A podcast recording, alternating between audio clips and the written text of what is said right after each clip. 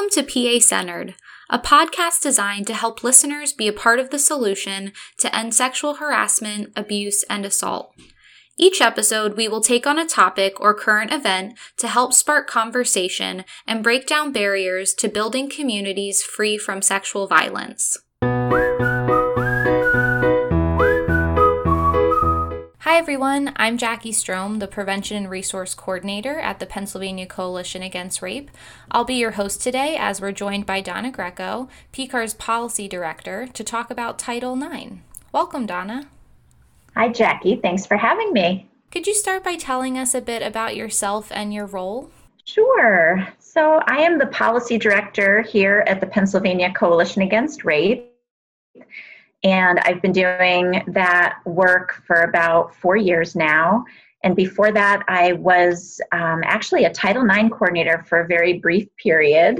Um, prior to that, I was at PCAR and NSVRC, the National Resource Center, providing training and technical assistance and support in preventing sexual harassment, abuse, and assault, as well as ensuring that services were guided by best practices around the country.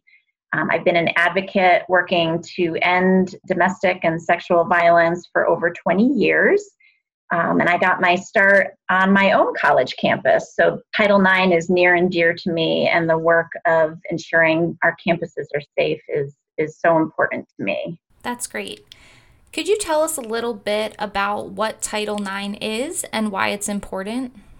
Sure. Title IX is a federal civil rights law that was passed in 1972, and it protects students from being discriminated based on sex in educational settings. So any any school that receives federal funds is prohibited from discriminating against students based on sex.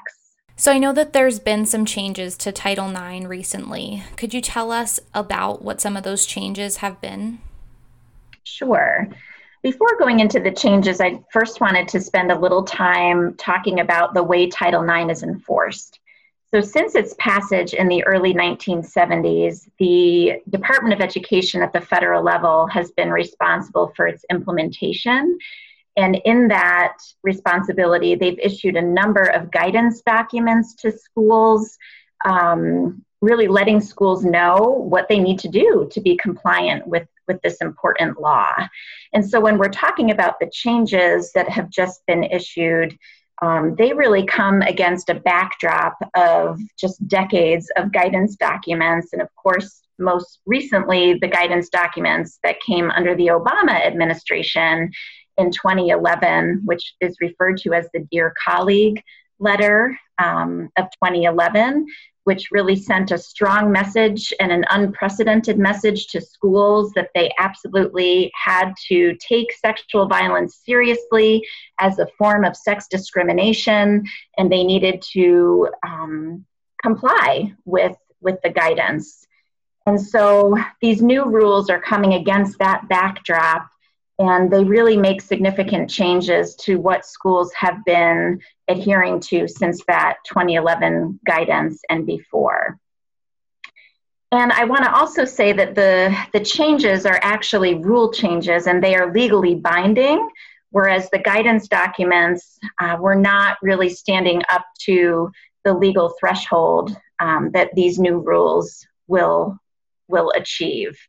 Um, so they are significant. Some of the changes are to the definition of sexual harassment. It's much more narrow and specific. Um, the location of the assault changes, you know, before any assault that occurred, whether it was on campus or off campus, needed to be addressed through the Title IX proceedings. Now schools are only held responsible for addressing those assaults that happen under their purview or under their responsibility or, or sponsorship um, or control. They also changed the definition um, in that sexual harassment must be objectively offensive and result in the denial of a student's access to an educational program or activity.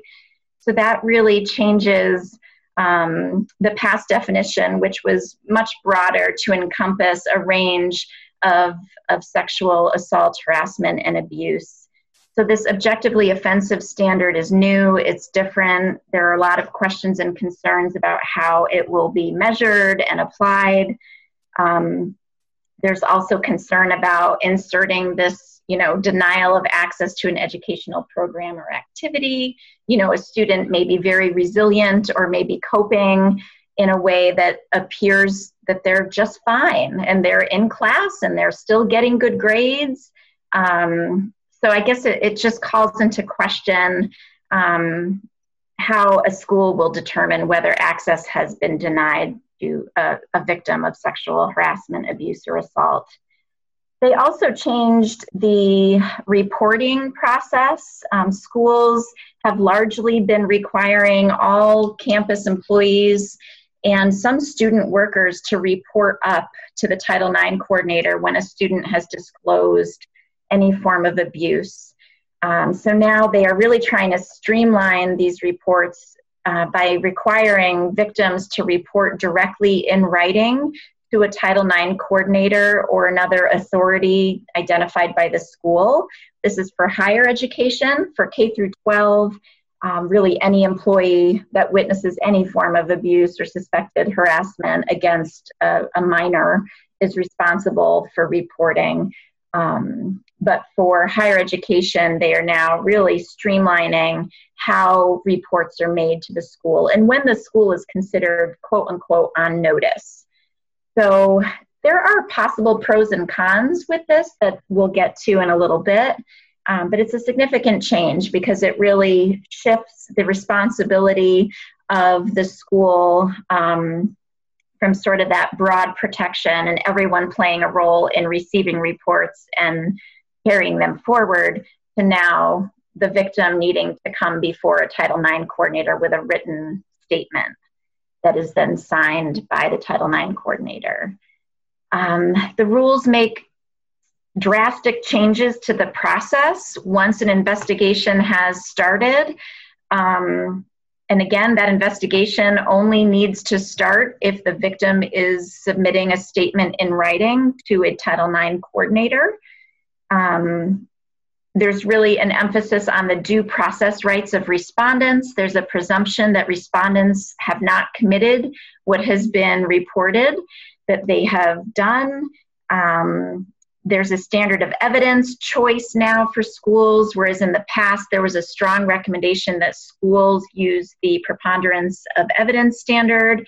Now schools can use a higher bar, which is the clear and convincing standard. They are allowed to use this only for sexual misconduct cases. Um, we're very concerned about that. The preponderance of evidence standard has been upheld in civil matters by the US Supreme Court. We are really concerned that this is actually a discrimination against victims of, of sexual violence to only use this standard in this way. Another major change is schools are required to have a live hearing with a cross examination of the victim and um, this is certainly not trauma informed. The current guidance, or I should say the past guidance, really left it up to schools to develop their own proceedings, but really cautioned them against anything that would be re traumatizing. Um, explained to schools that they are not little courtrooms, they are handling student misconduct, they are not a criminal justice entity. They should really be student centered, victim centered, and yes, thorough, fair, and timely in that process, but not doing anything that would re traumatize a victim of sexual violence. Um, another major change is to the ways in which schools can assess for and implement supportive measures. So, in the past, these were called interim measures or accommodations that schools would be making to victims of sexual violence that were coming forward, whether the student wanted a formal investigation, or the student was coming forward to receive help and referrals and some flexibilities to their schedule. Perhaps they needed an extension on an exam or a paper, and a whole other host of, of flexibilities and supports that were designed to really um, help keep a student on track after suffering from sexual violence. You know, making sure that um, the school was addressing any hostile environment caused by sexual violence and, and really supporting the victim in um, getting to class um, and you know staying in school without any negative impacts to their grades or their safety um, there was a process that allowed a school to really assess for on a case by case basis what the students needed that were involved in this process. And if the students had the same class or the students um, were a part of the same team or activity, the school was really encouraged to, to implement a supportive measure that did not place an undue burden on a victim. So if both parties were saying, you know what, I need this class to graduate, the school was encouraged to um, favor the victim until they could figure out what happened uh, was there going to be an investigation and what type of sanction would be appropriate for any finding? Um, but now the supportive measures can only be implemented if there is no unreasonable burden on any party.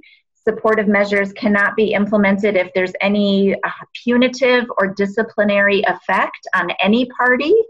So this really um, is interesting.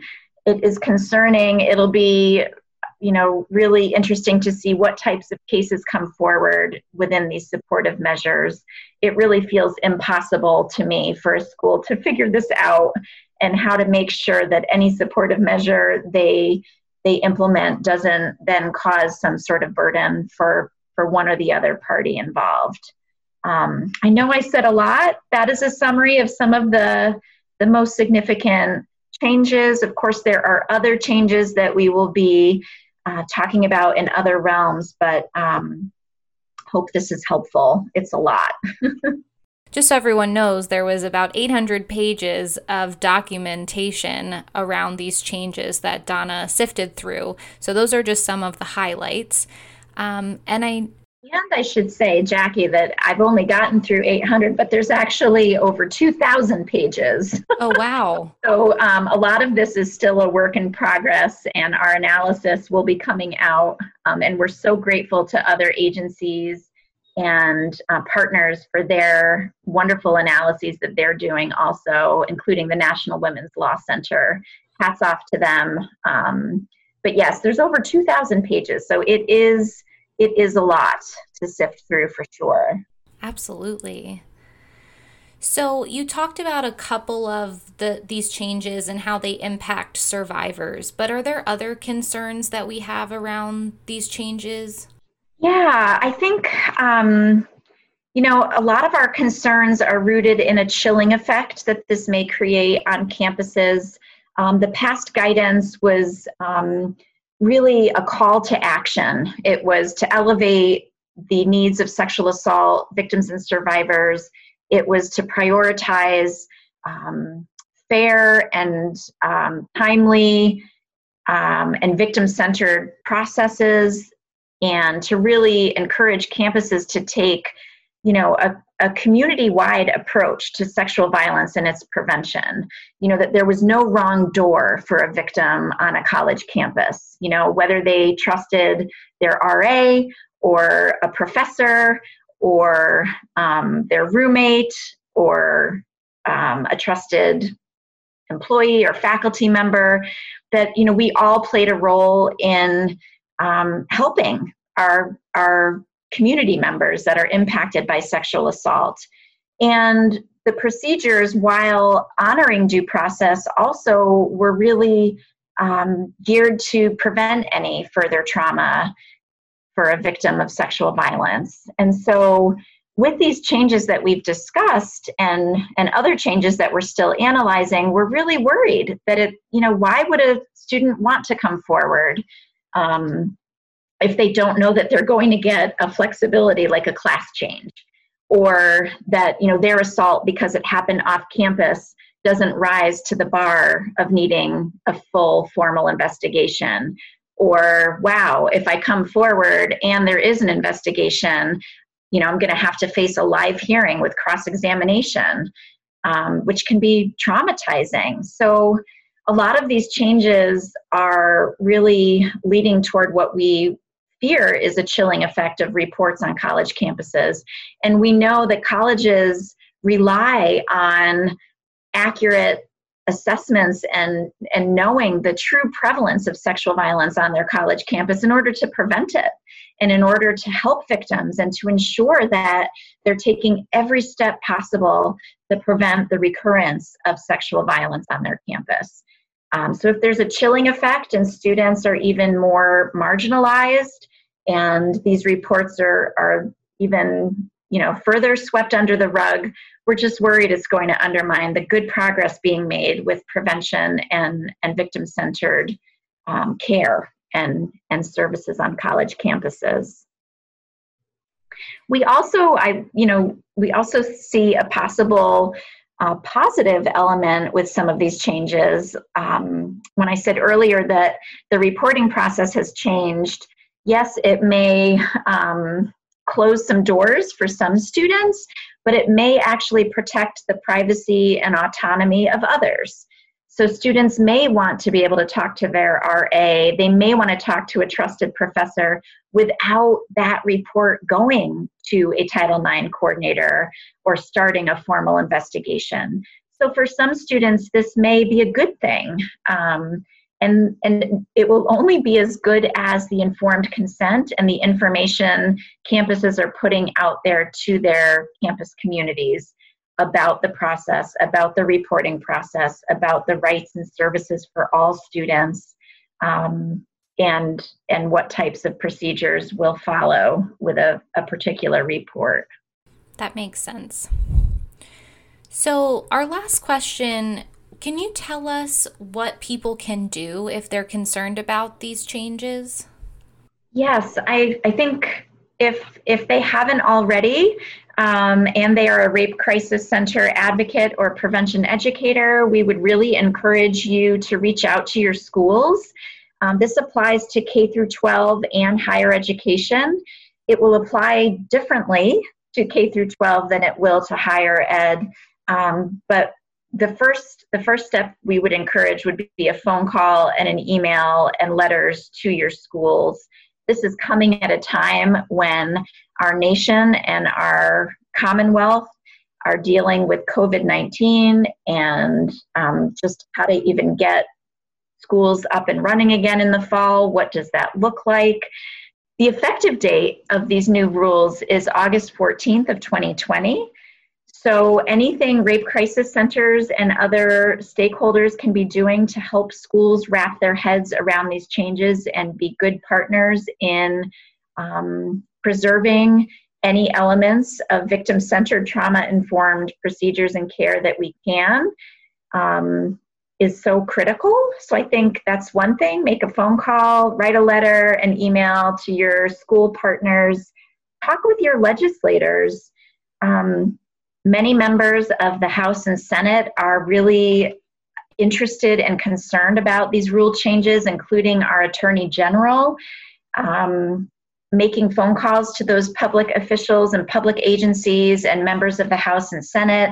The governor's office, you know, Governor Wolf has really led the It's on Us Pennsylvania campaign for many years and is a wonderful leader on campus safety and prevention and services for, for college students who are affected by sexual violence.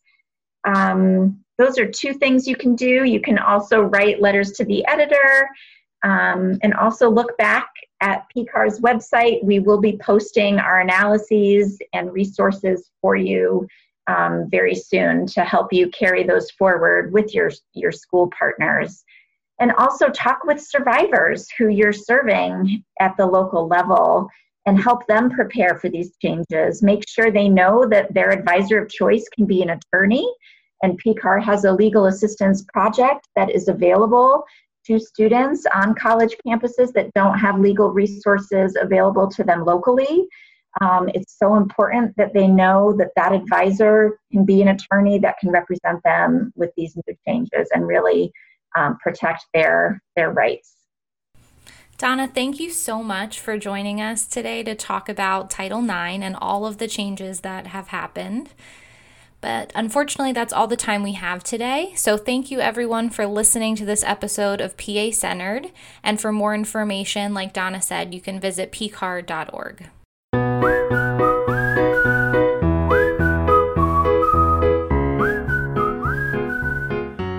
If you or a loved one needs help, a local sexual assault center is available 24 7. Call 1 888 772 7227 for more information or find your local center online at pcar.org. Together, we can end sexual violence. Any views or opinions expressed on PA Centered by staff or their guests are solely their own and do not necessarily reflect the opinions of PCAR or PCAR's funders.